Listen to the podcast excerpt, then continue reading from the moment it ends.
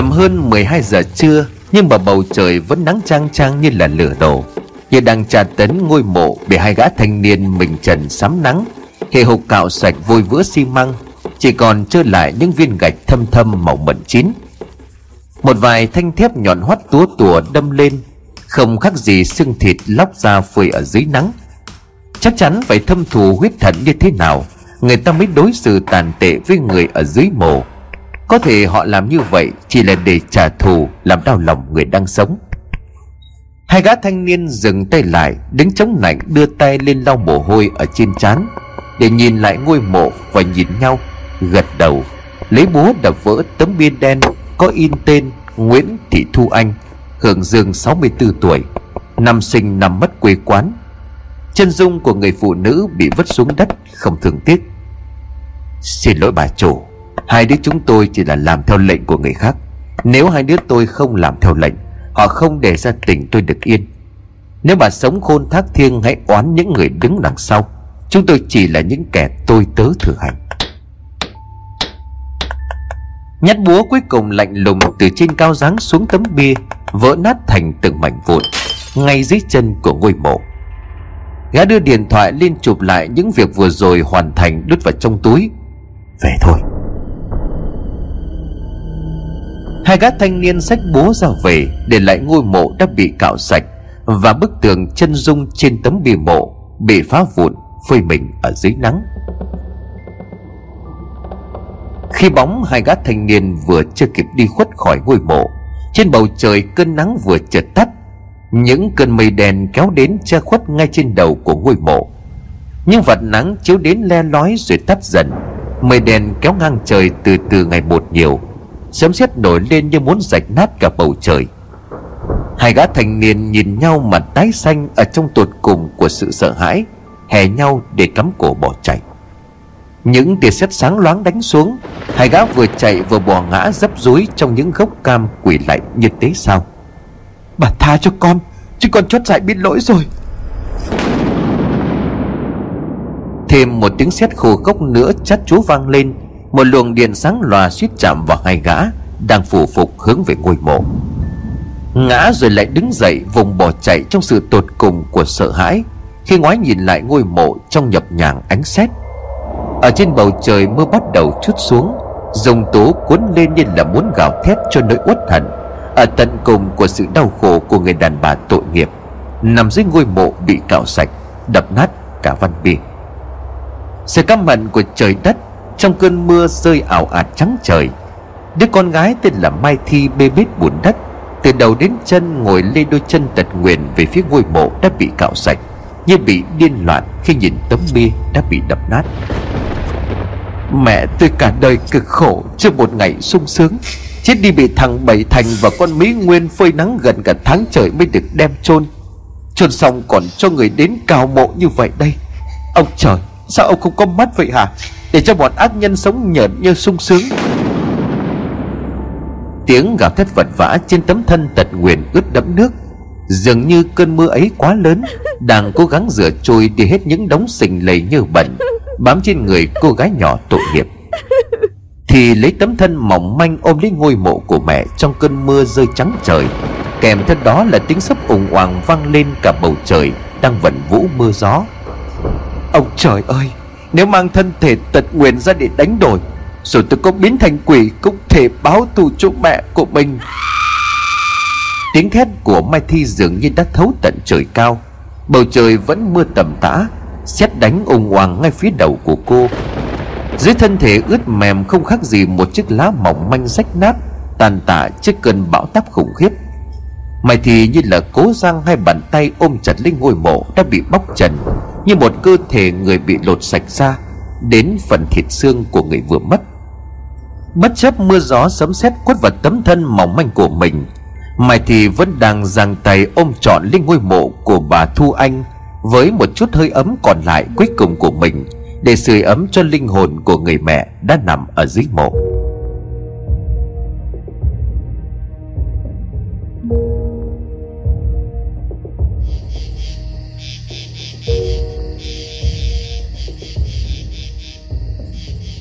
Mưa nhỏ dần, Tiếng sấm chớp không còn rền vang gầm thét như trước. Chỉ còn tiếng ếch nhái, Tiếng côn trùng ra giết thê lương. Vài hạt nước còn sót lại Rơi tí tách trên những cánh lá Sau cơn mưa. Bóng đêm bao trùm lên tất cả, Hơi ấm trên cơ thể của Mai Thi dần nguội đi rồi lịm hẳn. Một ngôi sao nhẹ rơi xẹt qua bầu trời. Giữa màn đêm đen đặc đó, Chỉ có vài con đom đóm lập lòe bay lên như một linh hồn thoát ra khỏi thân xác người con gái tội nghiệp. Vừa rời xa trần thế, Tiếng của người con gái lanh lạnh vang lên.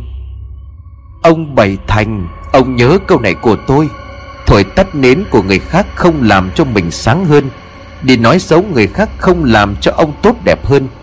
Từ ngày ông đẩy mẹ tôi vào con đường phải tự tử, Cuộc sống của mày có tốt đẹp hơn không? Có phải bán tất cả mọi tài sản một tay mẹ tôi đã gây dựng Bản thân của ông phải đào mộ quốc mà, Phơi xác bán đất tiếp. Nhà cửa hoang tàn như là nhà hoang. Ông còn thất đức nữa. Còn nữa chưa dừng lại ở đó. Ông bất tài vô dụng vẫn là bất tài vô dụng. Chỉ ông giết tôi cũng gây nghiệp. Nhưng mà tôi không chửi, tôi uất hận cho công sức. Cơ đồ mồ hôi nước mắt của mẹ tôi đã đổ trôi sông hết. Sao? Ông và con Mỹ Nguyên nói xấu chặn đường sống của tôi. Thời gian đó cầm sọc vé số bán cũng có tiền, Đâu cần phải đi làm chuyện thất đức, Đào mồ cuốc mà vu oan giá họa cho người khác. Những chuyện không có, cố nói ra cho có. Tối ông ôm nó ngủ có thấy lương tâm của ông thanh thản không? Đi khắp thế gian không ai sánh bằng mẹ, Gánh nặng cuộc đời không ai khổ bằng cha. Riêng ông là ngoại lệ, Ai khổ kệ ai Miễn ông được sung sướng. Ông đi khắp thế gian kiếm tiền vào để nhét vào con dâu. Ông bán mạng mẹ của tôi. Anh tôi cung phụng cho con đĩ đó được sung sướng. Ông đã bị làm mở mắt bất chấp tất cả luân thường điên loạn. Mụ mù trong tình ái của đứa con dâu hồ ly. Đi khắp thế gian không ai ăn ngược nói ngạo như ông. Viết đơn thưa làm tiền. Bị im hết đi là cái thứ không dùng được. Nó phải biết nó có ngày hôm nay, Chứ sao đồ thừa cho người khác. Móc mồ yểm xác Là hành động thừa hỏi xem ông có còn chút nhân tính nào. Mẹ tôi anh tôi chết rồi, Cô biến thành quỷ cũng không tha cho ông Và đứa con dâu nhân tình hồ ly của ông. Ông và con hồ ly ấy đừng hòng bịt mồm thôi Tôi không điên, đừng hòng giết được tôi. Tôi vẫn còn anh, còn mẹ. Đi theo che chở để bảo vệ. Không biết những lời gào khóc than oán uất nghẹn Của cô con gái tật nguyện ấy Cứ trào ra có thấu đến trời cao hay không, Nhưng nó đã thành quen thuộc với thị xã này.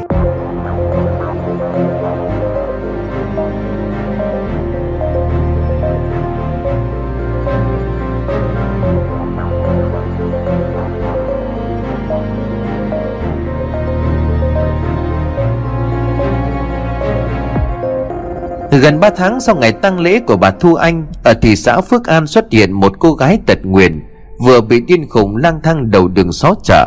Gần như cả ngày giáo dắt tên cha đẻ không tiếc lời mặt sát nguyền rủa. Tục tiễu không đầu không đuôi như vậy. Cô gái ấy chỉ chịu im lặng những lúc quá mệt, Hoặc không còn ai ở chợ. Nhiều người muốn đẩy cô ta ra trốn khác, Nhưng vì lý do này, lý do khác cho nên chưa làm được có vài tiểu thương ở đây chuyển từ ngạc nhiên vì sự thay đổi tâm trạng của một cô con gái ngoan hiền yếu đuối, trở thành một người khác hẳn giống như bị ma làm.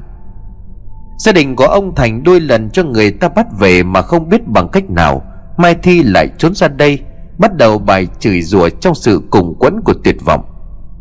Bất lực với cô con gái điên, cho nên từ đó bắt đầu có những lời đồn đại. Mai thi bị điên do phải chứng kiến cái chết của mẹ và anh trai cho nên mới bị phát điên. Những oan khuất đơn từ khiếu nại cô bị chặn ngay ở nơi tiếp nhận. Không ai giải tiếp nhận khiếu kiện của một người điên. Cô chỉ biết lê tấm thân tàn ra chợ để chửi rủa. Mới đầu người ta thấy lạ, họ lờ mờ hiểu được nỗi uất hận của cô gái đáng thương. Người mẹ, người anh trai đã mất, đang phải gánh chịu. Họ không dám ra mặt. Nhiều người thương cảm chỉ giấm dúi cho cô cái ăn qua ngày không phải người ta không ngồi lòng thương, Người ta sợ bị trả thù cho nên đành ngậm ngùi làm ngơ. Nếu như mai thì không điên dại chửi bới chỉ cần im lặng, Có lẽ cuộc đời của cô gái đó sẽ dễ sống hơn. Bà Thu Anh, mẹ của Thi là một chủ doanh nghiệp sản xuất gỗ, Đồ nội thất xuất khẩu có tiếng tại đây. Còn ông Bảy Thành chính là người ngày nào cũng bị đứa con gái điên khủng réo rắt mang tên rùa xả Ông Thành nghỉ hưu từ lâu vì những chuyện lùm xùm không hay trước đây. Ông từng là người có một vị trí đáng kể trong chính quyền. Sinh ra trong một gia đình như thế, Người ngoài ai cũng nghĩ là Thi phải có một cuộc sống của một tiểu thư, Sống trong nhung lụa. Nhưng không phải như vậy. Từ khi cô mới chào đời đã bị ghẻ lạnh Như là kẻ mang đến xui xẻo cho gia đình. Là đứa con gái thứ hai cũng là út, Trên Thi người anh trai tên là Tường. Tôi đã nói với bà bao nhiêu lần rồi, Bỏ nó đi. Giờ bà thấy rồi đấy? Đang yên đang lành phải nuôi một đứa đôi quẻ sứt mẹ ở trong nhà. Cái nhà này không biết đã tạo ra cái ác nghiệp gì Khi mà sinh ra một đứa như nó. Ông im đi. Sao trên đời lại có một người cha tồi tệ như ông chứ? Nó là con tôi Tôi sinh nó ra thì tôi nuôi. Nếu nó làm xấu mặt của ông thì ông hãy tránh nó ra.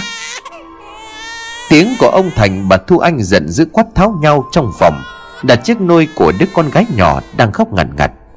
Ông Thành tức giận bỏ ra ngoài để lại bà Thu Anh quay lại dỗ con. Mẹ thương, mẹ thương.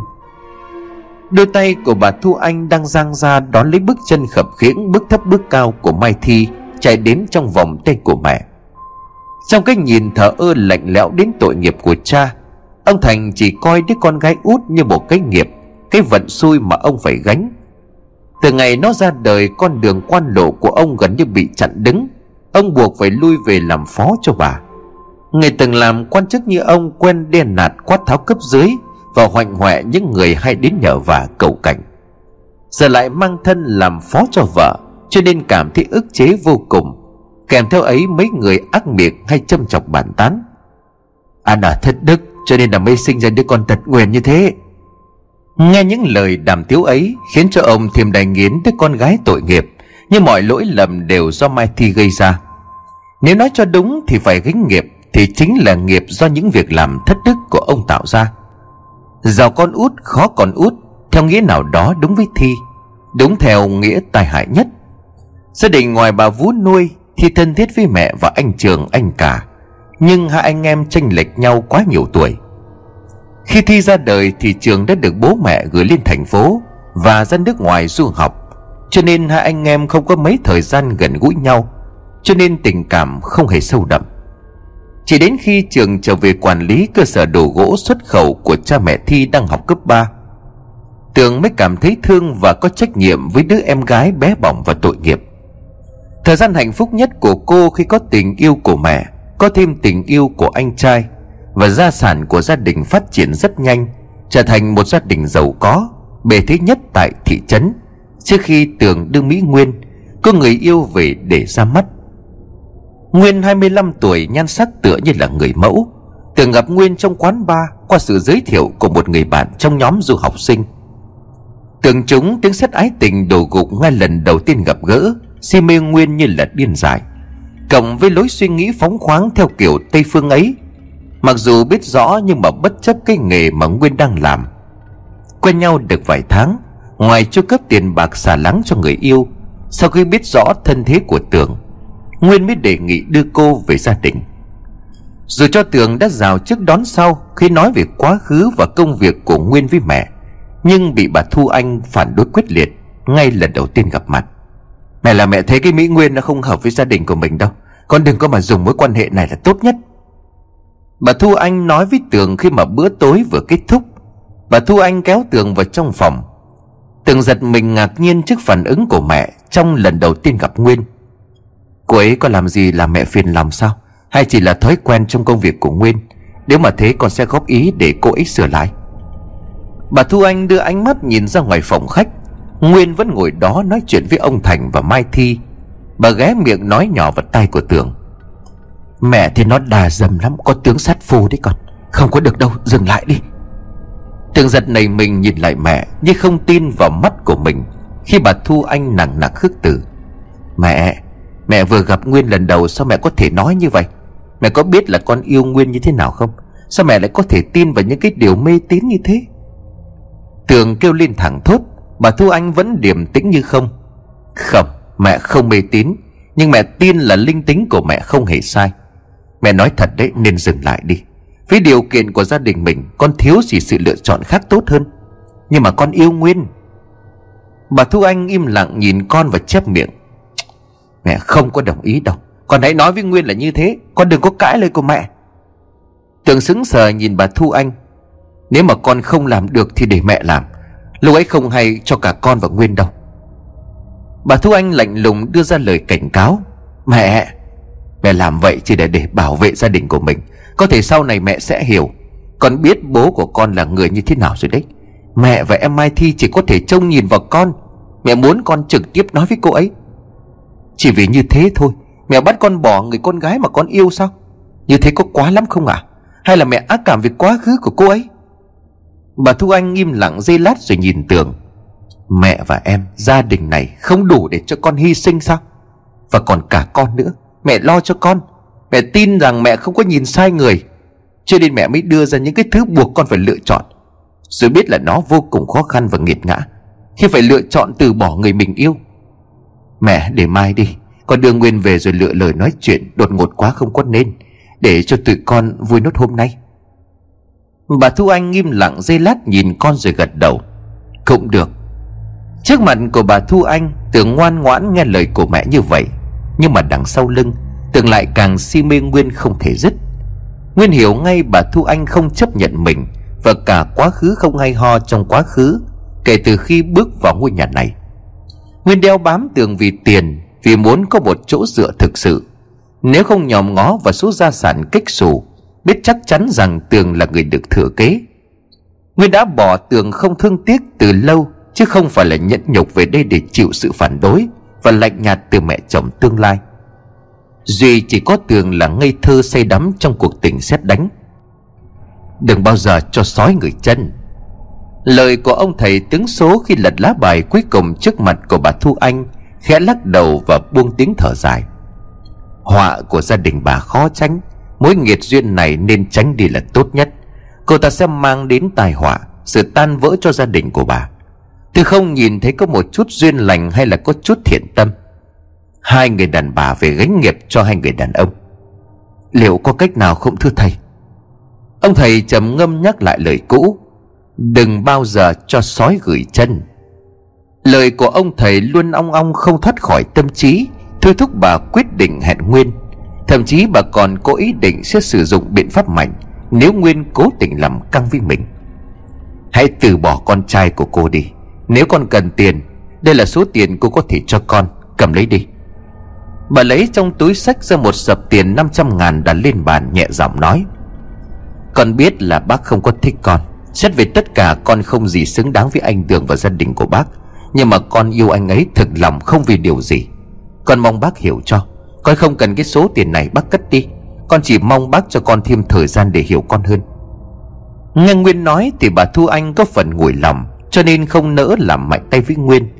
Còn Nguyên thừa hiểu mâu thuẫn ngấm ngầm giữa Nguyên và bà Thu Anh Đã lộ dần từ lần đầu tiên gặp gỡ. Biết rõ bà Thu Anh không ưa mình vẫn tìm mọi cách để ngăn cấm chia rẽ. Nhưng thay vì chống đối, Nguyên đã cáo giả ngọt nhạt, Mềm mỏng để lấy lòng tất cả những thành viên trong gia đình, Kể cả là Mai Thi. Nhẫn nhịn cố không bao giờ làm phật ý của bà Thu Anh Để chờ ngày đạt được mục đích. Nguyên ra sức xây dựng các mối quan hệ, Đặc biệt Nguyên có mối quan hệ thân tình với bố chồng tương lai. Ông bày thành qua sự giúp đỡ nhiệt tình của Tường cũng đáng cho một vụ đầu tư chịu sự nhẫn nhục một thời gian. Cả đời không lo thiếu tiền, Lại tha hồ hưởng thụ trong nhung lụa, Lại không bị bóc lột trà đạp Như việc làm gái ở trong quán bar.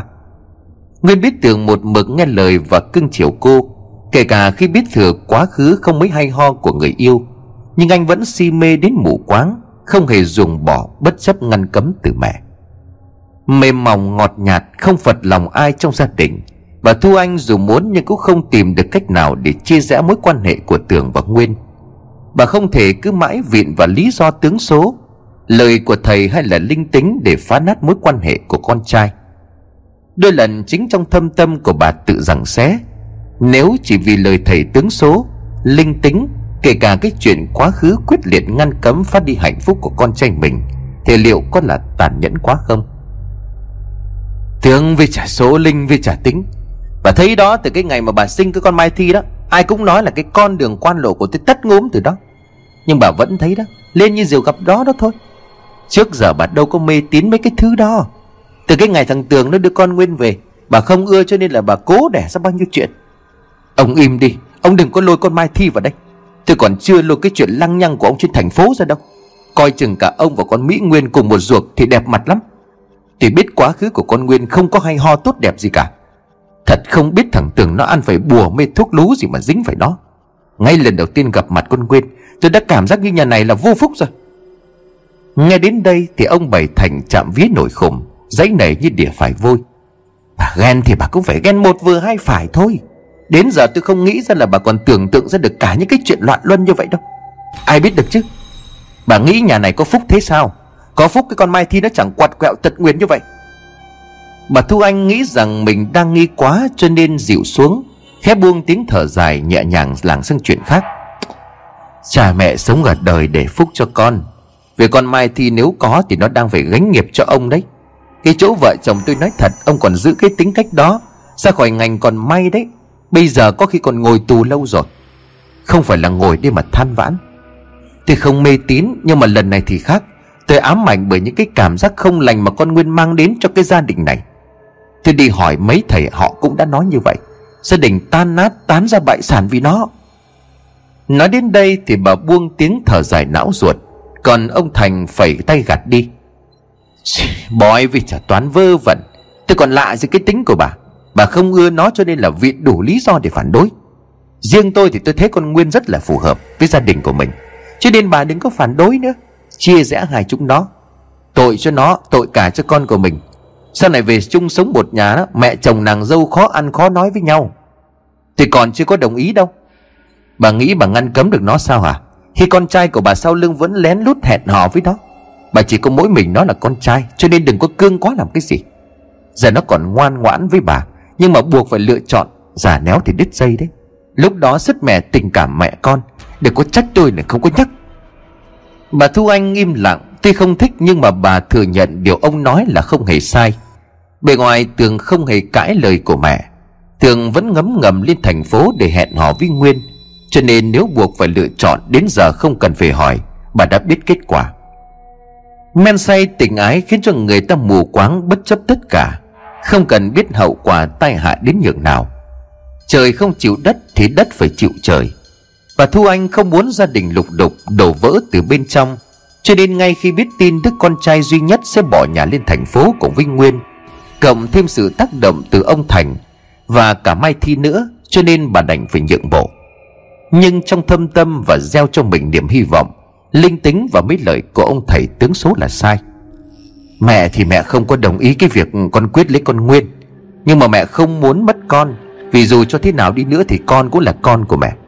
Mẹ chỉ hy vọng là con suy nghĩ kỹ, Sau này dù con nếu xảy ra chuyện gì Thì con sẽ không phải hối hận về cái quyết định của mình. Dạ vợ chồng con biết ơn bố mẹ, Con sẽ không hối hận đâu. Tường trong trạng thái tột cùng vui sướng Vì quyết định bất ngờ của mẹ, Còn bà Thu Anh sau rất nhiều đêm tranh đấu mất ngủ, Đến giờ chỉ còn biết im lặng buông tiếng thở dài. Bàn tay của Tường siết chặt đôi bàn tay của bà Thu Anh, Rồi bà im lặng giây lát. Còn chuyện nữa Dạ con nghe ạ. À? Mẹ chỉ có mỗi mình con là con trai thôi, Trước sau gì thì gia sản này cũng thuộc về vợ chồng con. Em con cái Mai Thi nó yếu đuối không được bằng người ta. Nhớ chăm sóc, bảo vệ cho em. Đừng cư xử tệ bạc với nó như là cha con. Mẹ chỉ nhắc vậy thôi. Dạ tự con nhớ rồi. Vợ chồng con sẽ hết lòng chăm sóc, bảo vệ em Và hiếu thuận với cha mẹ. Đôi tay của Tường vẫn nắm chặt lấy bàn tay của mẹ. Đôi mắt của anh rơm rớm nước. Bà Thu Anh mỉm cười khẽ gật đầu Rồi đôi mắt của bà cũng ngất lệ. Một cảm giác không giống trước ngày lễ trọng đại. Ngày vui của con trai Giống nhiều hơn là một cuộc phân ly đôi ngả của gia đình Trong một biến cố của thời cuộc.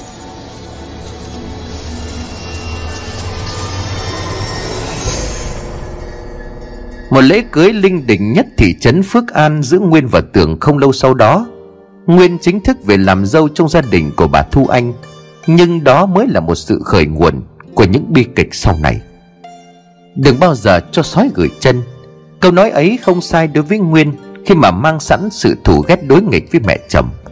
Tuy âm ỉ ngấm ngầm nhưng mà chỉ trực chờ cơ hội để bùng cháy. Nếu Nguyên muốn đến công ty làm, Hãy bắt đầu vào vị trí của một nhân viên tập sự, như những nhân viên bình thường khác trong công ty. Sau đó thì tùy vào năng lực làm việc sẽ được cất nhắc sau. Tuy đây là một công ty gia đình Nhưng mà mẹ không thể bổ nhiệm một nhân viên, Hoàn toàn không biết gì vào ban lãnh đạo được đâu. Bà Thu Anh nói trước mặt của Tường Nguyên và ông Thành ở ngay bàn ăn. Cả ba người đều giật mình ngạc nhiên trước quyết định của bà Thu Anh. Sao như thế được hả mẹ? Vậy thì con muốn thế nào?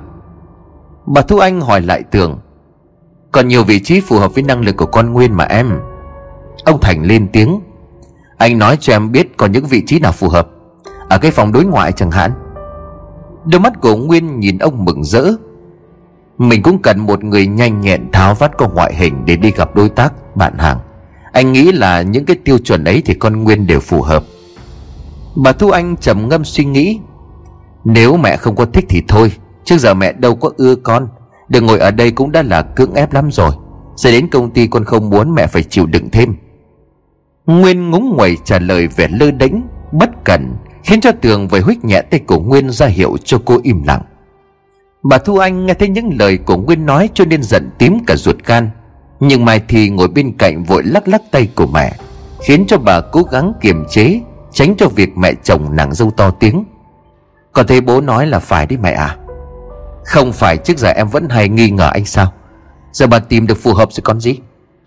Ông Thành thêm lời, Mẹ cho chị Nguyên một cơ hội thử sức xem thế nào. Cả ba người trong nhà đều nói như vậy. Tuy rất giận dữ nhưng bà Thu Anh dịu xuống được rồi, Ngày mai cô đến văn phòng đối ngoại xem thế nào. Có những gì không biết thì hỏi bố và mọi người ấy. Khỏi phải nói Nguyên vui sướng như thế nào Khi nhận được sự đồng ý của mẹ chồng. Con cảm ơn bố, cảm ơn anh. Nguyên đưa mắt nhìn bà Thu Anh. Cảm ơn mẹ, cảm ơn em.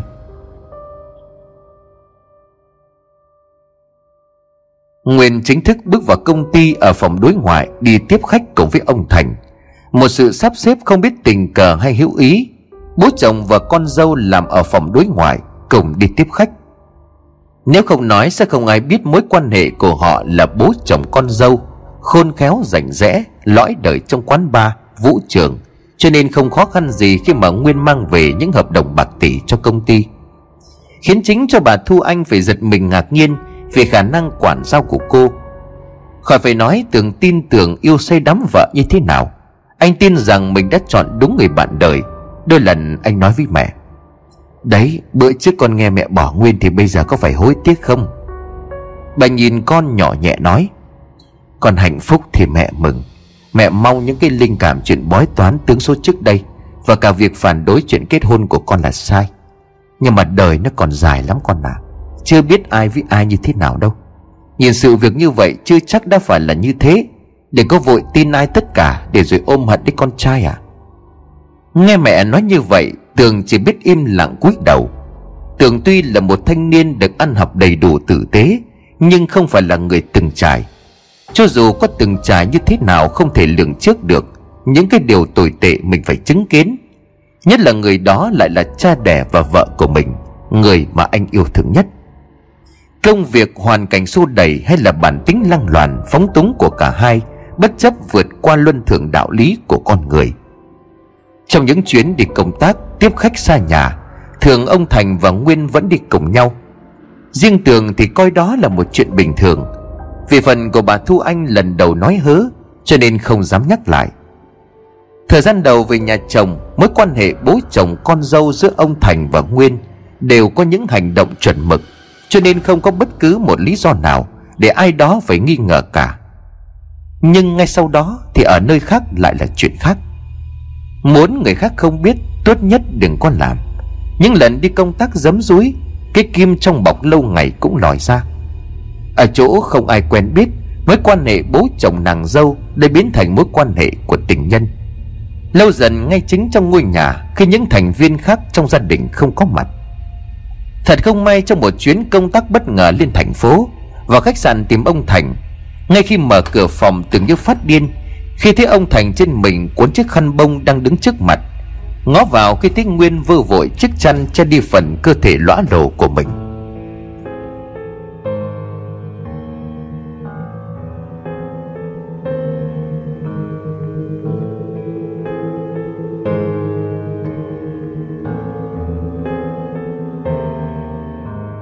Đôi mắt của anh ngầu đỏ căm giận nhìn Mỹ Nguyên. Tường xông tới lôi vợ dậy, búp một cái tát trời sáng Làm lệch mặt của Mỹ Nguyên. Đồ con đi. Đôi mắt của Mỹ Nguyên chân chân giáo hoành nhìn anh như đang cố thách thức. Giờ anh mới biết sao? Phải, tôi làm đi đấy. Còn ngủ với cha của anh lâu rồi, Giờ anh muốn gì nào? Thêm một cái tát lệch mặt nữa giáng xuống mặt của Nguyên. Lần này một dòng máu đỏ chảy xuống khóe môi của Nguyên. Một con đàn bà thối tha trơ chẽn thì cảm thấy hối hận vì đã không nghe lời của mẹ mình, Đưa ra một con đĩ con hồ ly về nhà mình. Và kinh tởm chính mình khi cung chăn gối với một con đĩ như cô. Nguyên tự nhiên nhuền miệng cười, đưa mắt nhìn ông Thành. Dường như vẫn đang chết đứng như tưởng Quay sang thách thức tưởng. Còn đĩ này muốn làm mẹ kế của anh nữa đấy. Không biết trong khi nóng giận, Mỹ Nguyên nói vậy, Hay là kế hoạch đã được sắp sẵn ở trong đầu của Nguyên từ trước. Cô không có cơ hội đó đâu. Yêu càng nhiều hận càng cao. Tưởng giết lên căm hận nhìn Mỹ Nguyên. Nguyên chưa kịp phản ứng, Anh đã đưa bàn tay rắn chắc của mình Bóp lít cổ, siết chặt, Khiến cho Mỹ Nguyên cùng quấn dãy rủa, Miệng phát ra những tiếng hò sặc sụa. Buông ra! Ông Thành lao vào ôm tường vật xuống. Nếu không nhanh tay thì có lẽ là tường đã siết cổ Mỹ Nguyên cho đến chết. Tường, bình tĩnh nghe bố giải thích đã. Chỉ là do bố và Nguyên hơi uống nhiều một chút cho nên không kiềm chế được. Diệu Ông tưởng tôi tin ông và con đĩ này sao? Tường nhìn ông Trong khi đó Nguyên lui ra, Trên nét mặt tột cùng sợ hãi nhìn Tường Đang ở trong cơn điên loạn. Nếu ông Thành không nhanh tay kéo Tường ra, Thì Nguyên đã bị anh bóp chết. Bố ư? Bây giờ ông vẫn còn dám xưng bố tôi sao? Một lũ súc vật khốn nạn đê tiện, Ông xứng làm cha của tôi. Trong đôi mắt đỏ ngầu man dại, Hai ngón tay của Tường chỉ mặt vào ông Thành Để rủa xả cho hết cơn giận. Đừng bao giờ để tôi thấy mặt của ông, Kể cả con đĩ này nữa. Nếu mà nhìn thấy mặt các người ở đâu, Tôi sẽ giết hai người ở đó. Hai con súc vật này hãy nhớ lấy. Tường ném chiếc khăn bông vào mặt của ông Thành. Ông cầm lấy che kín cơ thể vào. Tường bước qua mặt của người cha đê tiện, Rời khỏi phòng đóng dầm cái cửa. Đến khi cánh cửa phòng đóng lại, Bóng của tường khuất đi, Thì tiếng nấc mới bật ra thành tiếng. Đôi mắt của anh ướt nhòe liêu siêu bước về phía trước. Chiếc xe ô tô lăn bánh rời khỏi khuôn viên của khách sạn.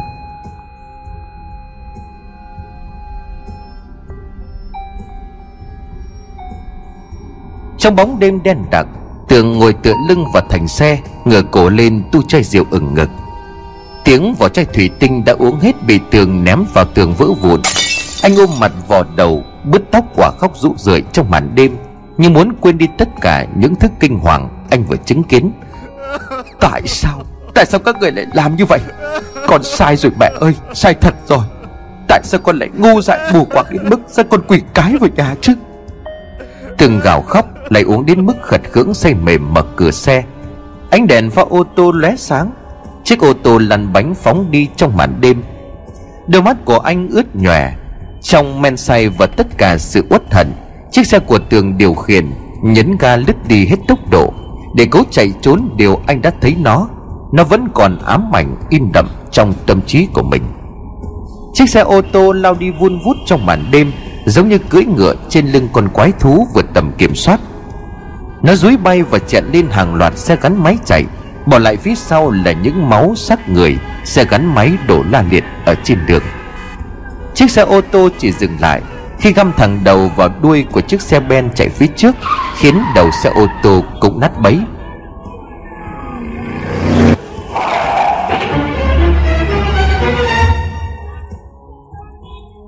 Máu từ trên xe đổ xuống, cả thân hình nửa trên của tường như đã nát bấy đỏ lòm máu tươi từ đầu đổ xuống.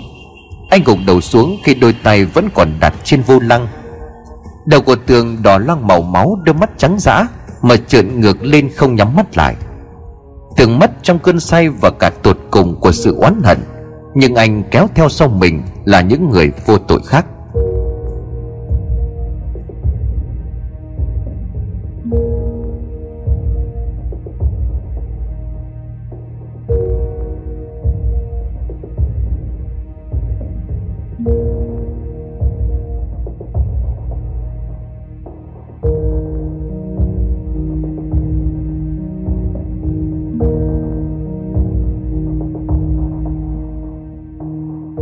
Tin của Tường uống say rượu lái xe tông chết hai mạng người, Mất mạng đến ngay trong đêm. Tin ấy như là xét đánh ngang tai của bà Thu Anh, Khiến cho bà ngã quỵ. Không thể gượng dậy nổi. Bà không biết vì cú sốc nào khiến cho Tường phải tìm đến rượu, Uống đến say mềm gây nên tai nạn thảm khốc như vậy. Hơn này hết, bà hiểu con trai của mình trước giờ ít khi đụng đến rượu chè, Nhất là khi cầm lái. Con và anh Tường đã xảy ra mâu thuẫn. Anh Tường bỏ việc ngay trong đêm, Lỗi là do con. Mỹ Nguyên òa lên khóc nức nở Nói với bà Thu Anh Đang quằn quại bên áo quan của Tường. Mai Thi là người cận kề duy nhất bên cạnh mẹ, Nhưng tình trạng ủ rũ tuyệt vọng của cô Không khá hơn bà Thu Anh. Trong đám tang của Tường Và lo liệu cho hậu quả của vụ tai nạn Tường để lại, Duy chỉ có một mình ông Thành là tỏ ra bình tĩnh, Kiên gan đến lạ thường. Những người quen biết ông đều phải cất lời khen ngợi. Đàn ông trụ cột gia đình trong những lúc như thế này Thì phải cứng rắn mạnh mẽ như vậy. Anh mà gục xuống đó, Chị và cháu biết trông vào ai. Nhưng tất cả không ai biết Sự xấu xa bị ổi ở phía sau. Tưởng mất, Vô tình mang tất cả những bí mật của hai người xuống mồ Mất con nhưng mà cũng bớt luôn cả tình địch. Cái chết của Tường khiến dã tâm tham vọng của Mỹ Nguyên ngày càng lớn. Nguyên nghĩ đến chuyện khác, Không phải là một phần gia sản. Sớm hay muộn gì tất cả công ty giá trị vài trăm tỷ sẽ về tay của mình. Ngay cả trong mơ Nguyên không ngờ, Tưởng mất đột ngột lại mang đến cơ hội dễ dàng đến với mình như vậy. Giờ vật cản duy nhất còn lại là người đàn bà không một chút sức lực và sự sống, Đang nằm quằn quại gào khóc bên chiếc quan tài của đứa con trai tội nghiệp, Cùng với đứa con gái tật nguyền siêu vẹo quỷ ở bên. Giờ mọi thứ dường như chỉ cần chạm tay là với được. Chỉ còn duy nhất chứng ngại là bà Thu Anh, Là mối bận tâm duy nhất ngăn cản âm mưu chiếm đoạt của Mỹ Nguyên. Riêng về phần của ông Thành từ lâu đã biến thành một con cờ trong tay của ả. À. Một khi bà Thu Anh mất, Coi như số phận của gia đình này đã được ăn bài. Nguyên ngấm ngầm lên kế hoạch hạ sát bà Thu Anh. Nguyên là một nụ cười nham hiểm nghĩ bụng. Sẽ dễ thôi. Đám 49 ngày của tường đi qua không khí tang thương ảm đạm vẫn đeo bám lên ngôi nhà ấy, Nhất là đối với Mai Thi và bà Thu Anh. Hai người không nguôi ngoai sau cái chết của tường Riêng bà Thu Anh đã yếu đuối hơn. Mọi việc trong công ty được giao lại cho ông Thành và Vĩ Nguyên gánh vác. Công ty lại biến thành nơi trốn riêng của hai người. Cái chết của Tường không làm cho ông Thành thức tỉnh lại lại lấn sâu hơn vào cuộc tình say đắm oan nghiệt với đứa con dâu hổ ly. Từ ngày Tường mất bà thu anh tuy chỉ còn là một cái bóng của mình, nhưng mối quan hệ mờ ám giữa chồng và con dâu và cả những mưu tính quỷ quyệt muốn chiếm đoạt công ty không qua được mắt của bà. Trước ngày bà đổ bệnh, chỉ có mai thi và bà giúp việc túc trực ở bên cạnh. Khi chỉ còn hai mẹ con trong căn phòng, bà mới thều thào trong nước mắt. Bố con và chị dâu, con hồ ly ấy đã thông dâm để giết chết con của anh. Mai Thi thẳng thốt không tin vào những gì tai của mình vừa nghe. Mẹ, không thể nào, Không thể nào có chuyện đấy. Đôi dòng nước mắt của bà trào ra. Không chỉ cậu vậy đâu, Con hồ ly ấy đã muốn chiếm đoạt hết gia sản của gia đình này. Mai Thi liền lắc đầu. Mẹ biết việc này là vô cùng khó cho con, Nhưng đây là cách cuối cùng. Mẹ mất nếu công ty lọt vào tay của họ Họ không ngần ngại xua con ra ngoài đường. Hoặc giống như một con tật nguyền Ở trong ngôi nhà ô uế này. Cuộc sống của con không khác gì Đang sống dưới địa ngục, Cho nên bằng mọi giá con phải giữ được công ty. Thù của anh và mẹ cũng đã được trả, Không được thì con cũng phải sống tốt. Mẹ xin lỗi, Mẹ xin lỗi mẹ đã không thể làm được nhiều hơn cho con. Khi đẩy con vào tình thế nguy hiểm, Hãy tha lỗi cho mẹ. Bà Thu Anh ôm lấy đứa con gái tội nghiệp. Nước mắt của hai mẹ con trào ra ướt đẫm khuôn mặt của hai người. Bà đưa tay lau nước mắt cho con. Nín đi, đừng khóc nữa. Từ giờ con phải can đảm, mạnh mẽ, Cứng rắn hơn Để đối đầu với những sóng gió sắp sửa xảy đến. Mẹ xin lỗi. Lẽ ra mẹ phải làm điều ấy cho con. Nhưng mẹ linh cảm sẽ không còn được bao lâu nữa. Giờ con đi ra tủ cầm tập hồ sơ công ty Và giấu công ty đến đây cho mẹ. Đi ra đi. Mai Thi khập khiễng bước đến mở chiếc tủ lấy ra tập hồ sơ của công ty màu đỏ Cùng với con dấu của công ty theo dấu tay chỉ Mang lại giường cho bà Thu Anh. Bà Thu Anh mở tập hồ sơ di trúc Một thoáng suy tư bà ký nhanh Và đóng dấu vào tập hồ sơ đưa lại cho cô. Mẹ! Mai Thi thẳng thốt kêu lên. Con hãy giữ kỹ tập hồ sơ đó Nó sẽ cứu mạng sống của con cho dù có bất cứ chuyện gì xảy ra, Con không được giao nó cho ai, Nhất là hai người họ. Con giữ một bản Và một bản nữa Chú Tuấn luật sư đại diện giữ một bản. Nếu không có sự đồng ý của con, Thì những tài sản mẹ để lại vẫn thuộc về con. Hãy nhớ lời của mẹ nói, Mẹ và anh trai con đã bị chị dâu và cha ruột, Con hại chết. Mai thì lắc đầu, Mẹ không sao đâu, Rồi mẹ sẽ vượt qua thôi. Bà Thu Anh nắm chặt tay của Mai Thi. Mẹ biết sức của mình đã cạn Và biết những điều sẽ đến. Mẹ chỉ mong trời thương Giúp con bước qua được Tại kiếp này. Đúng như những gì mà bà Thu Anh khi còn tỉnh táo, Chỉ vài ngày sau khi bí mật mời luật sư đến ủy quyền pháp lý cho Mai Thi, Bà Thu Anh lâm vào hôn mê, Thi thoảng ú ớ gọi tên của Tường. Bên giường bệnh chỉ có mình cô và bà Vũ già đang chăm sóc. Về phần của Nguyên bác sĩ đã tiên liệu, Tình trạng của bà Thu Anh rất xấu, Chỉ thoi thóp chờ ngày. Nguyên không vội gì ra tay trả thù món nợ cũ, Cho nên ung dung hưởng lạc chờ ngày mẹ chồng mất, Vì chắc chắn khối tài sản đó sẽ thuộc về mình. Trong những ngày ấy thì Mai Thi đã chứng kiến những hình ảnh dâm ô tình tứ của cha đẻ Và chị dâu lộ liễu ngay trong ngôi nhà này. Ngay khi bà Thu Anh mất Thì luật sư đến công bố di chúc làm cho Nguyên và ông Thành đều sững sờ Tất cả tài sản thuộc quyền sở hữu của bà Thu Anh, Mai Thi được trọn vẹn quyền thừa kế. Mỹ Nguyên bất ngờ chuyển đôi mắt ở tột cùng căm hận hướng sang Mai Thi. Cô gái tật nguyền tội nghiệp như kẻ thù số một không đội trời chung. Khi xác của bà Thu Anh còn chưa kịp lạnh, Thì nước mắt của Mai Thi chưa kịp khô, Đang ngồi khóc vật vã bên xác của mẹ, thì Nguyên lạnh lùng lên tiếng. Mày đã được hưởng cả gia sản này. Để xem mày có tự đi đào huyệt chôn xác mẹ mày được không? Minh Nguyên đứng chỉ thẳng tay vào xác của bà Thu Anh nằm trên giường không khóc lóc rủa xả, Như chính mình là nạn nhân của mọi sự bất công, trà đạp trong ngôi nhà này. Bà ác và cay nghiệt với tôi vừa thôi. Bà vô tình như vậy thì cũng đừng trách tôi bất nghĩa. Trước giờ bà chỉ coi tôi như là con à Tôi tớ không công trong cái nhà này. Được, để xem Xem chuyện gì sẽ đến. Bà chết rồi nhưng chưa có hết đâu. Mỹ Nguyên cân cân đanh lại nhìn Mai Thi Và xác của bà Thu Anh nằm bất động trên giường Như là muốn thách thức. Để xem. Mỹ Nguyên giận dữ bỏ ra ngoài Để lại Mai Thi đang ngồi khóc ngất bên xác của bà, Cùng một vài người khác đang đứng ở bên.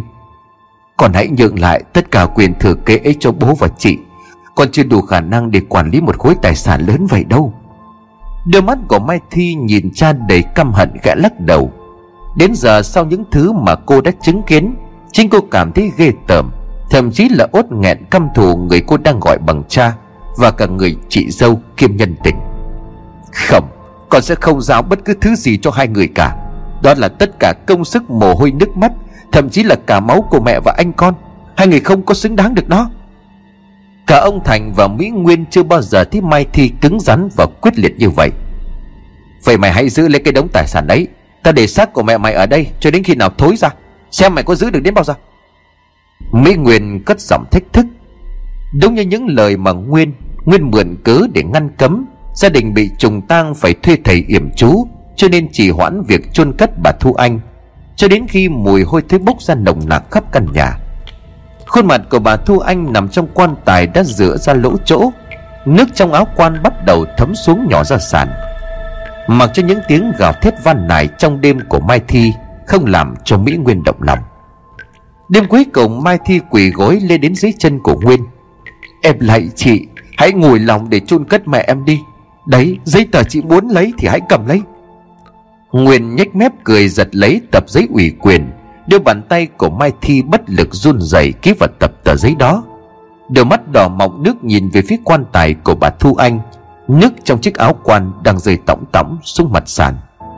Phải chi mày ngoan ngoãn nghe lời sớm, Để có ương bướng cứng đầu Thì mẹ mày đã được chôn cất từ lâu, Không phải nằm phơi thối ra đây. Nhưng mà nghĩ đến lúc phải dọn đi rồi. Mỹ Nguyên giật lấy tập giấy mà Mai Thi vừa ký. Sáng mai sẽ có người đến chôn cất mẹ của mày. Nhưng mà sống trong căn nhà này Thì phải biết điều ngoan ngoãn nghe lời. Bằng không mày sẽ có cuộc sống không bằng chết đâu. Mỹ Nguyên cầm tập giấy đi vào trong phòng bỏ lại Mai Thi đang quả khóc bên quan tài của mẹ. Đúng như Mỹ Nguyên nói, Sáng ngày hôm sau, Mỹ Nguyên đã cho người mang bà Thu Anh đi chôn cất, Nhưng lo sợ ám ảnh về những tội ác của mình gây ra, Mỹ Nguyên đã thuê thầy đến làm lễ chấn niệm huyệt mộ của bà Thu Anh trước khi hạ huyệt. Mối thâm thù huyết thần của Mai Thi thổi bùng lên điên loạn Ngay khi ngôi mộ của bà Thu Anh vừa hoàn thành. Đúng rất nhiều người trong buổi tang ngày hôm đó, Mai Thi đã kể tội của hai người.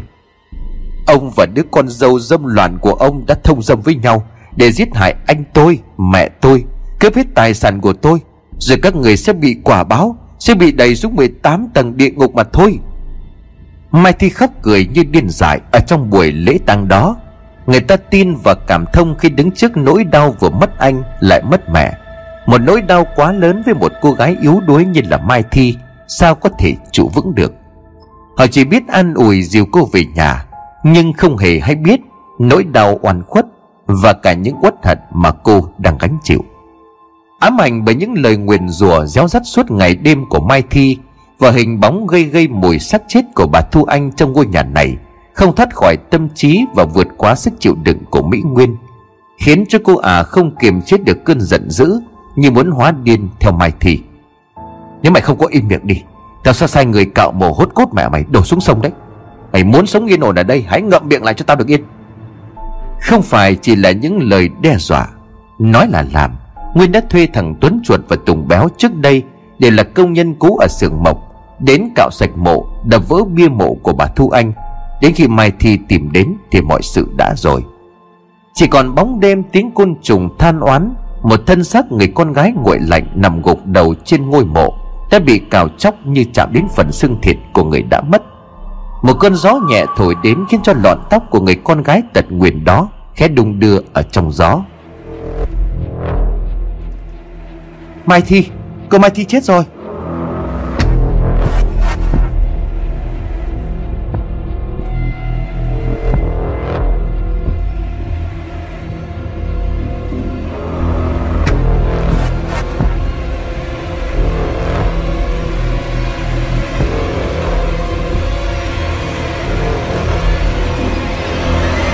Tiếng người kêu thất thanh ngay buổi sáng sớm Khiến cho ông Thành bật dậy.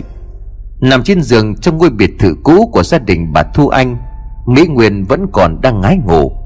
Ông Thành mặc bộ đồ ngủ, Sò vội đôi dép chạy ra cầm, Nơi có tiếng người kêu lên thất thanh. Có chuyện gì vậy hả? Ông Thành cất tiếng hỏi người thanh niên Đi cắt giỏ cua vừa trở về. Trên mình còn lấm lem bùn đất. Bàn tay của người thanh niên đó vẫn còn dính bùn, Run rẩy chỉ về phía mình vừa chạy đến. Miệng cố nuốt nước bọt thở hổn hển mà nói Cô, cô, cô Thi chết rồi. Ở đâu? Ông Thành hỏi giật giọng Vừa lúc ấy Mỹ Nguyên cũng mặc bộ đồ ngủ mỏng tanh Làm phát ngựa ngồi đối diện Khoác lên mình chiếc áo gió đi ra. Ở, ở ngoài mộ bà. Dòng của người thanh niên ấp úng Nhưng mà chỉ cần nói đến đây Thì ông Thành đã hiểu. Mai thì mất ở đâu? Được rồi cậu về đi Tôi tôi tôi ra liền. Ông Thành quay vào trong nhà Nguyên lập tức bám theo sau. Giờ mình tính sao anh. Anh phải ra đó xem tình hình thế nào. Ông Thành toan bước đi nhưng mà sực nhớ ra điều gì đó, Ông vội quay lại dặn Nguyên. Em nhớ trước mặt mọi người đừng gọi anh là anh. Cô làm bộ nũng nịu. Em biết rồi. Mỹ Nguyên âu yếm hôn lên má của ông Thành, Khẽ mỉm cười khi biết cái tin chết của Mai Thi. Ông Thành đi vào trong nhà thay bộ đồ ngủ Rồi lái xe ô tô ra mộ của vợ. Rõ ràng nghe tin cái chết của Mai Thi Khiến cho Nguyên cười bỏ hết được gánh nặng bấy lâu nay. Cô chưa nghĩ cách nào để loại bỏ cho êm đẹp. Cô chẳng phải lo nghĩ gì về việc đấu đá kiện tụng tranh giành tài sản với ai. Còn ông Thành vẫn muốn úp mở giữ sĩ diện. Cô không có tình yêu, Tất nhiên cũng không muốn ăn đời ở kiếp với ông ta. Cái mà cô cần duy nhất đó là toàn bộ gia sản của bà Thu Anh để lại còn lại những thứ chót lưỡi đầu môi đều là giả tạo. Con trai mất, vợ mất Giờ đến đứa con gái cũng mất. Nhưng mà dường như chẳng làm cho ông mảy may động lòng suy chuyển. Trái lại đang say đắm với mối tình oan nghiệt với đứa con dâu hồ ly Và nghĩ đến những tháng ngày tự do tươi đẹp ở phía trước. Ông làm cho tròn trách nhiệm để tránh đi những lời chê trách nguyền rủa, Dị nghị của những người quen biết, Hơn là thành tâm hối lỗi. Khoảng cách từ nhà ra đến mộ của bà Thu Anh tầm 10 cây số. Khi mà ông Thành lái xe ra đến nơi, Đã có khá nhiều người dân hiếu kỳ súng lại, Súng đỏ ở đó để bàn tán. Họ không đoán được lý do ai đã cạo sạch, đập vỡ bia mộ của bà Thu Anh. Làm như vậy có mục đích gì?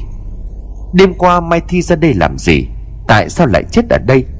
Người nắm rõ nhất là ông Thành Đang vội vã giết đám người đang lối nhố bàn tán để đi vào. Đây là lần đầu tiên trong cuộc đời, Ông ôm chặt đứa con gái tội nghiệp trong vòng tay. Thân hình cô lúc này đang cứng đơ tím tái và đen sì. Một bên chân bị liệt từ bé teo tóp như là củi khô. Bộ quần áo mang trên mình cô nhàu nát và rách dưới. Khi ông Thành ôm lấy cô, Đôi mắt ấy chỉ toàn là lòng trắng mà trừng trừng Như đang nhìn ông và nguyền rủa. Ông run rủi đưa bàn tay của mình vuốt mắt cho con. Nhưng đôi mắt đó vẫn mở thao láo Trắng dã nhìn thẳng vào mắt của ông.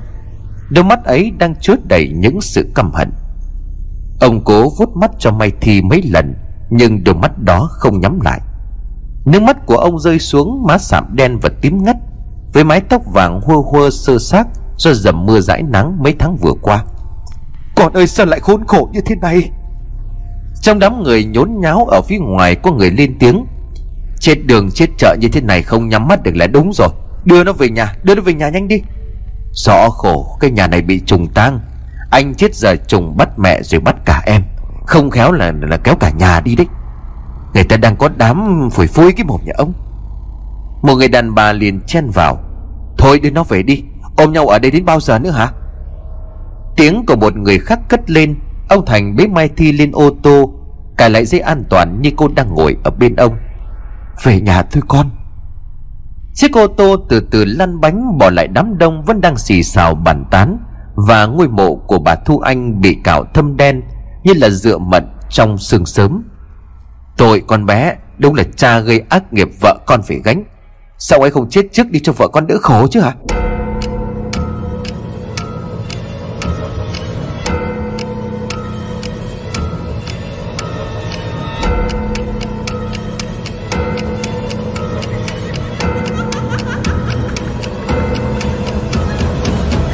Ông nghe rõ tiếng người vọng lại Khi mà chiếc xe vừa rời khỏi đám đông. Đoạn đường từ nghĩa địa trở ra còn là đường đất. Chiếc xe của ông Thành cầm lái nhảy ồm lên, Lộn xuống trong xe. Cái đầu của Mai Thi ngoẹo sang một bên ngả vào vai của ông Thành. Khiến cho ông hốt hoảng, cố né tránh. Rồi đưa bàn tay đẩy cái đầu lòa xòa tóc rối, Sơ xác như là dơm Vương đầy bùn đất của Mai Thi ra khỏi vai của mình. Bất giác, đôi mắt của Mai Thi toàn lòng trắng chừng chừng nhìn ông, Khiến cho ông phành gấp suýt nữa bỏ xe mà chạy. Cái đầu lòa xòa tóc lại ngả hẳn sang vai của ông như cũ. Ông cố chấn tĩnh lại, đưa tay đẩy ra. Điều mong nhất hiện tại là thoát khỏi đây, Hay đúng hơn là mang cái xác này về nhà càng sớm càng tốt. Không muốn mình mắc kẹt ở đây thêm một giây phút nào nữa. Nhưng ông cảm giác con đường tầm 10 cây số, Sao nó lại dài đến vô tận như vậy? Thêm một cú sốc nữa. Cái đầu lòa xòa tóc lại gục trên vai của ông. Ông để ý nãy giờ chiếc đầu của Mai Thi không ngả về phía cửa sổ. Đó không phải là một sự vô tình nhằm vào vai của ông, Như có một chủ ý rõ ràng. Bất giác nhìn qua miếng kính, Miệng của Mai Thi nhếch mép cười, Một nụ cười vô cùng quái dị. Ông Thành dùng mình vội quay đi, Đôi mắt toàn lòng trắng trợn ngược áp sát về phía mặt của ông. Ông buộc phải phanh gấp dúi đầu về phía trước. Chán của ông đập vào vô lăng. Thật may ở trong thị trấn cho nên ông chạy chậm, Chứ nếu không e rằng đã khó toàn mạng. Ông buộc phải dừng xe lại để nhìn quanh. Chợ đã có người nhưng mà trước giờ ông không có quan hệ với ai, Cho nên chẳng mong người ta giúp đỡ. Giờ công ty chưa ai đến làm, Nhà chỉ còn mình Nguyên. Biết thừa tính của Nguyên nếu có gọi, Nguyên cũng viện cớ không ra. Cô chấn tĩnh trong giây lát, Ông quay lại nhìn Mai Thi. Đôi mắt trắng dã trợn ngược toàn lòng trắng như vậy Không thay đổi gì. Kể từ lúc ông nhìn thấy thân xác của nó ôm ngôi mộ đã bị cạo sạch. Ông khẽ buông một tiếng thở dài rồi nổ máy xe đi tiếp. Lòng thầm cầu mong đoạn đường về nhà đừng xảy thêm bất cứ chuyện gì. Chiếc xe lăn bánh được một đoạn cái đầu của mai thi bất ngờ lại bật sang phía của ông và thì thầm ngay sát cạnh tai của ông. Ông phải, phải chết, chết.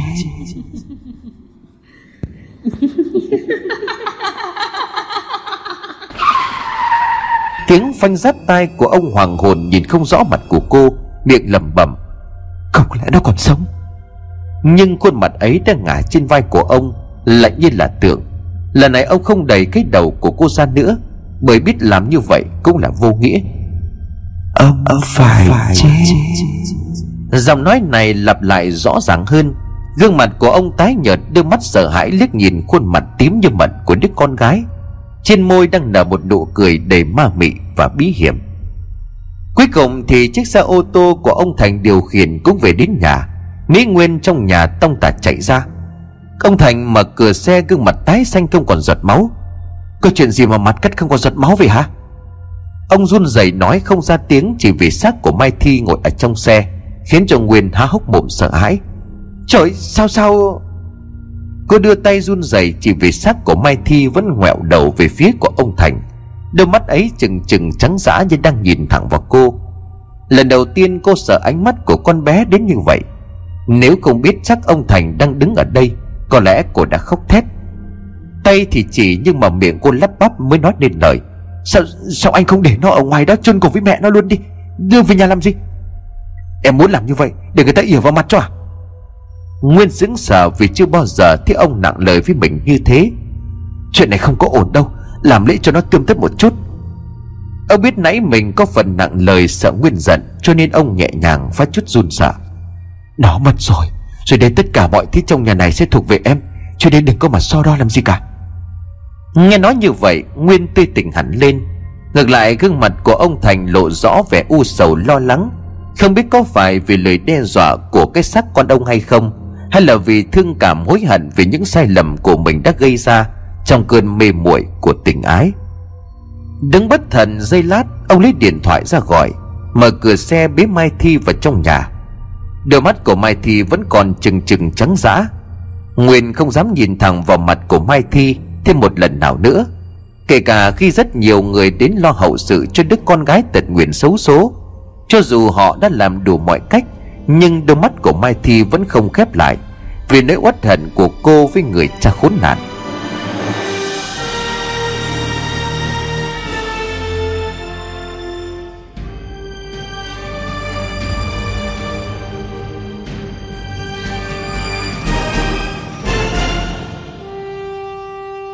Hay là phủ chiếc khăn đỏ lên che cho cô ấy? Ông thầy cúng buông tiếng thở dài. Người mất mang theo nỗi uất thật như vậy Khó được siêu thoát lắm. Không còn cách nào khác sao thầy? Ông thầy cúng nhìn ông Thành kẽ lắc đầu. Tôi hết cách rồi. Ông Thành im lặng đành phải che mặt của Mai Thi khi niệm. Ngôi mộ đất của cô được phủ kín những vành hoa trắng sát bên mộ của bà Thu Anh Và được chát và sơn lại bằng sơn trắng trong một buổi chiều tầm tã mưa. Đám tang ngày hôm đó có rất nhiều tiểu thương đến dự. Họ bùi ngồi thương tiếc cho một kiếp người. Ông Thành và Nguyên đứng để cảm tạ, Cho nên là người rời bỏ nghĩa trang cuối cùng Khi trời đã nhá nhem tối. Ông Thành ôm ngang vai của Nguyên đưa mắt nhìn lại hai ngôi mộ ấy lần cuối. Bất giác ông thét lên thất thanh, Khi mà thấy Mai Thi mặc bộ đồ trắng Với một mái tóc đen che kín khuôn mặt Đang đứng trên ngôi mộ, chân chân nhìn ông. Không, Có chuyện gì với anh? Nguyên vội quay lại theo hướng chỉ của ông Thành. Dưới bầu trời hâm hầm tối, Chỉ có hai ngôi mộ như hai quầng sáng duy nhất ở đây. Có gì đâu anh, thế mình về đi, muộn quá rồi. Đừng ở đây em lạnh quá. Ông cố chấn tĩnh nhìn lại. Đúng giờ này, ở đây không có gì ngoài hai ngôi mộ trắng. Cảnh vật im mắng đến giận người. Ông cảm thấy ông nghe rõ tiếng hơi thở phát ra từ trong lồng ngực của chính mình và đi bên cạnh. Hai người lên ô tô qua chiếc kính chiếu hậu.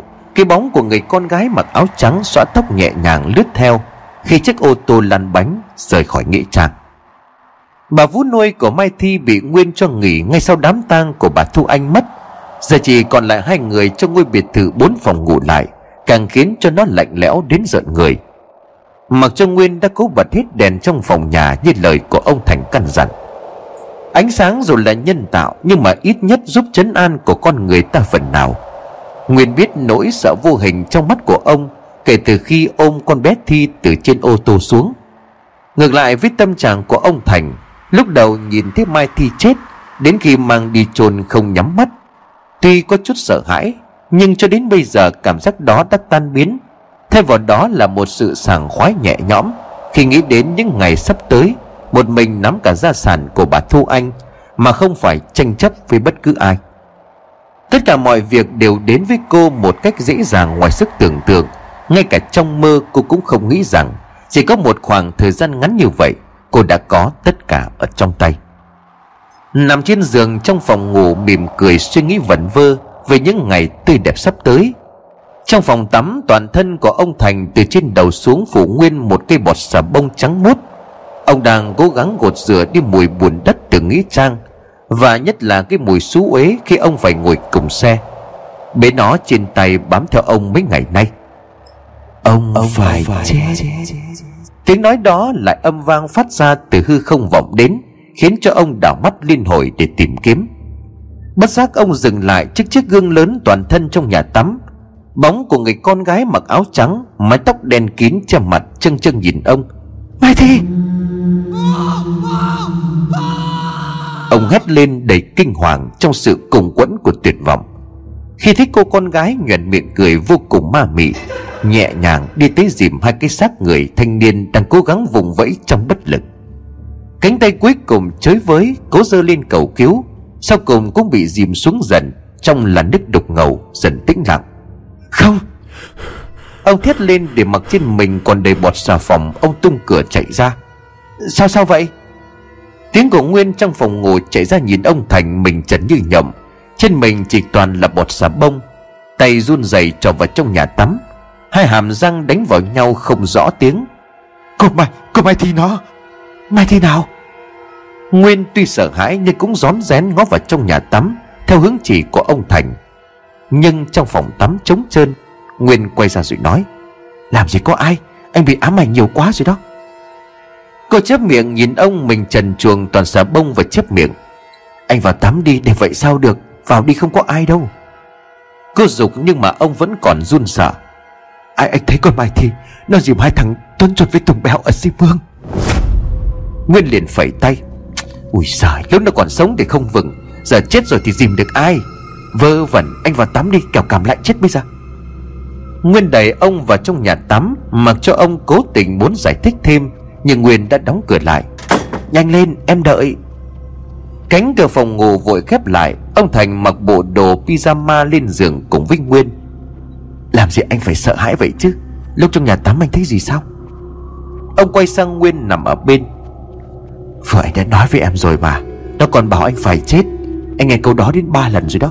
Có phải em đã thuê thằng Tuấn chuột với thằng Tùng Béo Cào mộ của Thu Anh phải không? Gương mặt của Nguyên bình thản trả lời lạnh tanh. Phải, em chỉ muốn cảnh cáo nó thôi. Nhưng mà trước ngày chôn cất nó, em đã sai người làm lại rồi. Anh giận em sao? Chuyện đã xảy ra rồi, Từ sau em đừng có hồ đồ như vậy. Cạo mồ người chết không tốt lành gì đâu. Nhưng mà, Anh biết những ấm bức của em phải chịu đựng. Nhưng mà chẳng phải mọi chuyện đã qua hết rồi sao? Giờ chỉ còn mỗi cái thế giới riêng của chúng ta. Em muốn như thế nào anh cũng chiều Dạ. Nguyên tùm tìm cười, quay sang ôm lấy ông Thành. Gương mặt của ông vẫn trầm ngâm suy tư. Hy vọng là không phải. Chắc chắn rồi, Nghỉ đi anh đừng suy nghĩ nhiều nữa, Sẽ không có gì đâu. Giọng của Nguyên ngọt ngào khẽ hôn nhẹ lên môi của ông Rồi với tay tắt đèn Căn phòng bóng tối bùa vây đen đặc nhẹ nhàng Đưa ông vào giấc ngủ. Dưới màn đêm đen đặc đó Hai thằng Tuấn Chuột và Tùng Béo say khướt Bước từng bước thấp bước cao trở về nhà. Giọng của thằng Tuấn Chuột lè nhẹ trong cơn say. Còn bé Mỹ Nguyên này chơi đẹp thế đó Cạo mồ hai triệu nửa buổi chiều. Tuấn nhếch miệng cười đáp Mày, mày phải, phải chết. chết Tiếng nói đó vọng lên từ trong bóng đêm sâu thẳm. Tuấn Chuẩn quay ngoắt sang nhìn Tùng béo giận dữ. Mày vừa nói cái gì đấy hả? Mày, mày phải, phải chết. chết. Tiếng nói đó lại vang lên. Đôi mắt của Tuấn chuột đỏ rực trong đêm như hòn lửa. Sẵn trong mình đã có men say. Thằng chó này mày muốn giết tao hả? Được tao cho mày chết. Không kịp để cho Tùng Béo có cơ hội giải thích Tuấn chuột đã lao vào túm lấy cổ áo của Tùng Béo quật mạnh xuống Khiến cho gương mặt của Tùng Béo thất kinh Chưa kịp hiểu ra điều gì đang xảy đến. Mày làm gì vậy? Tùng Béo thét lên Tiếng nói đó lại thì thầm bên tai Như là thúc giục kích động cả hai bước vào trận chiến sinh tử. Giết nó đi. Thêm một lần nữa những tiếng thúc giục đó lại lạnh lùng vang lên. Lần này hai đứa lao vào nhau sinh tử như hai con thú đói. Những tiếng đấm đá huỳnh huỳnh vang lên trong màn đêm. Mày chết đi Cả hai thân hình bị kéo xuống nước Tiếng cười man dợ thành chàng dài réo rắt vang lên trong mương Trong đêm khuya vắng lặng. Thả ra, thả ra! Tiếng ọp ẻm ở dưới nước Tiếng vùng vẫy yếu dần.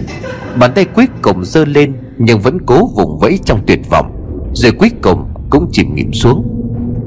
Bóng của người con gái áo trắng mặc áo đen che kín khuôn mặt đi ra nhìn xuống mặt con mương dần tĩnh lặng. Bất ngờ buông từng chàng cười mặn dại trong màn đêm. Cái gì? Thằng Tuấn chuột với lại thằng Tùng béo chết ở dưới mương.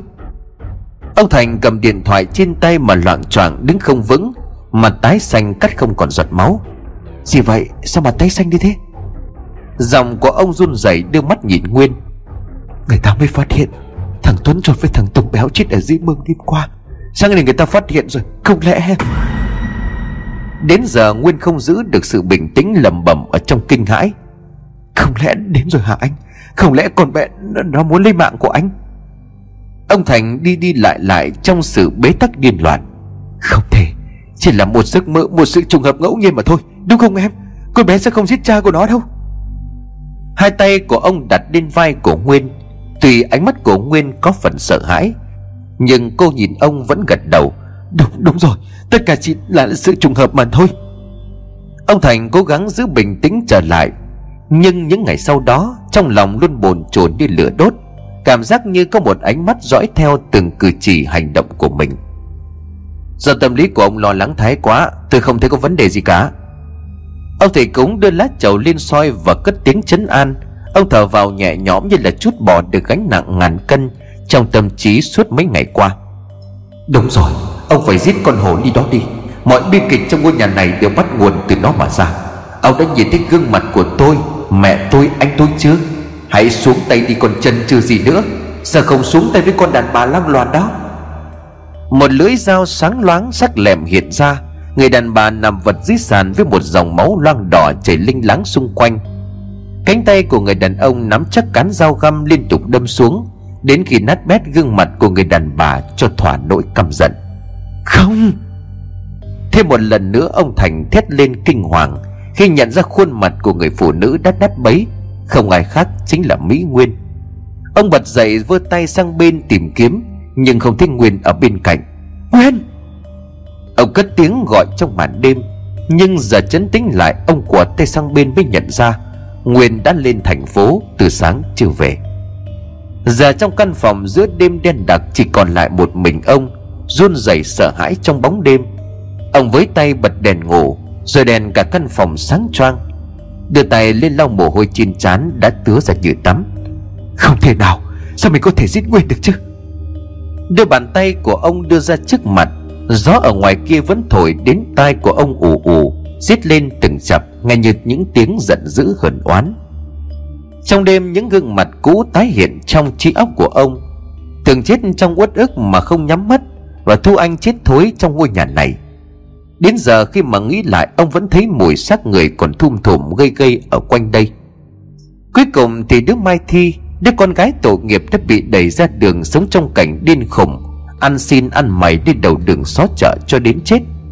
Mắt của nó không nhắm mắt lại Cho đến lúc mang đi chôn. Hai hàng nước mắt của ông tự nhiên rơi xuống Khi mà nghĩ về vợ con. Đây là lần đầu tiên ông khóc vì thương cảm. Không phải là khóc để diễn Để che mắt thiên hạ như những lần trước. Cầm trên tay chiếc điện thoại Ông muốn gọi cho Nguyên nói về ác mộng mình vừa trải qua Nhưng lưỡng lự một hồi ông lại buông xuống. Một ngày, hai ngày, ba ngày Không thấy Nguyên trở về Ông Thành gọi Nguyên đáp. À công việc đột xuất vài bữa nữa em về. Một tuần sau, Nguyên mới trở về nhà trong sự vui mừng của ông. Nguyên giờ đã là điểm tựa nơi bám víu cuối cùng. Anh nhượng quyền điều hành công ty cho em như thế sẽ tiện hơn trong công việc. Em không muốn làm đại diện như thế này mãi đâu. Mỗi khi làm việc phiền phức lắm. Giọng của Nguyên ngọt ngào. Giả nó như là của em rồi thì còn nhượng cái gì nữa. Đến anh còn không có tiếc. Tiếc gì những cái vật ngoài thân nhưng mà anh cần lo xong vài thủ tục pháp lý Mới có thể chuyển giao cho em được chứ? Em cảm ơn. Cô vui vẻ hôn lên má của ông. Ông chưa kịp lo xong thủ tục pháp lý chuyển nhượng, Ông đã mắc phải chuyến đi công tác dài ngày. Công việc kết thúc sớm hơn dự kiến, Ông đột ngột quay trở về ngay trong đêm, Muốn mang sự bất ngờ về cho Nguyên. Điều mà ông không bao giờ nghĩ đến đã xảy ra. Nguyên đưa người tình về cả hai đều trần chuồng Không một mảnh vải che thân trong phòng ngủ của hai người. Rồi con đĩ này Nó sẽ đối xử với ông Như là đối xử với tôi mà thôi, Đồ xúc vật. Tiếng nói của tường lại vang vọng lên trong ký ức của ông. Ông lao đến như một con thú dữ quyết ăn thua đủ với gã người tình của Nguyên, Nhưng Nguyên nhanh hơn ghi chặt lấy ông mà thét lớn, Chạy đi, muốn chết hay sao? Gã người tình tái xanh mặt, Vơ vội quần áo trên đầu giường chạy thoát. Trong khi đó, Nguyên vẫn ôm ghi chặt lấy chân của ông. Cái con đi này. Ông cố đạp Nguyên ra Nhưng Nguyên lại càng ghi chặt hơn. Kéo ông ra khỏi phòng Gã đàn ông kia ôm quần áo biến mất trong bóng đêm. Giết con hồn đi Con đàn bà dâm đoàn đấy đi Ông sẽ được sống. Ông quay lại nhìn Nguyên trần chuồng Vẫn ôm ghì lấy chân của mình kéo lê đi. Ông không đuổi nữa Quay lại ngồi lên bụng của cô Liên tục vào vào mặt. Nguyên rùa thầm tệ giống những gì mà con trai của ông đã làm Tiếng nói đó lại vang lên thúc giục Kèm theo những tiếng chàng cười man dại vang vọng khắp căn phòng. Giết nó đi. Đôi mắt đỏ ngầu giận dữ nhìn con dao thái gọt hoa quả đặt ở trên bàn. Một dòng máu đỏ phun ra từ cổ Không khác gì người ta cắt tiết lợn. Còn đi đây Mày chết đi. Hình ảnh những cái chết của tường bà Thu Anh Mai Thi thêm một lần nữa Tái hiện rõ một một trong tâm trí của ông Dường như là chưa thỏa lòng căm hận. Cán rào liên tục đâm xuống đến nát bét gương mặt của người đàn bà trần chuồng nằm ở phía dưới. Lúc này trên mình của ông đã ướt đẫm máu tươi. Nhìn lại khuôn mặt của người đàn bà đã nát bấy, Ông buông con dao khẽ nhếch miệng cười Và buông con dao xuống. Bóng của người con gái mặc áo trắng, Mái tóc đen che kín khuôn mặt, Đi ra và đứng chân chân nhìn ông. Mai Thi. Ông cất tiếng gọi. Cha xin lỗi, Tất cả là do cha Và u mê dục vọng, Cha biết lỗi của mình rồi. Ông quỳ xuống òa khóc nức nở. Ông thẫn thờ đứng dậy đi lên phía ban công. Ông đứng lặng đi trên lan can. Trước mắt của ông là một màn đêm đen dày đặc. Bóng con gái mặc áo trắng, Mái tóc đen che kín khuôn mặt đứng bên cạnh. Dường như một làn gió nhẹ thổi mái tóc của Mai Thi tung bay trong làn gió. Hiện ra một khuôn mặt thanh tú trắng như sáp. Giọng của ông thì thầm trong gió như đang nói chuyện với người đứng bên mình. Con không giết cha, Nhưng đây là lỗi lầm cha phải trả. Đã đến lúc cha phải tạ lỗi với anh, Với mẹ và cả con nữa. Con không giận cha nữa. Ông khép mỉm cười rồi thả thân hình của ông nhẹ nhàng lao xuống. Ngay trong bóng đêm, một dòng máu đỏ ngay trên đầu của ông tứ ra, ướt đỏ hết sàn bê tông ở phía dưới.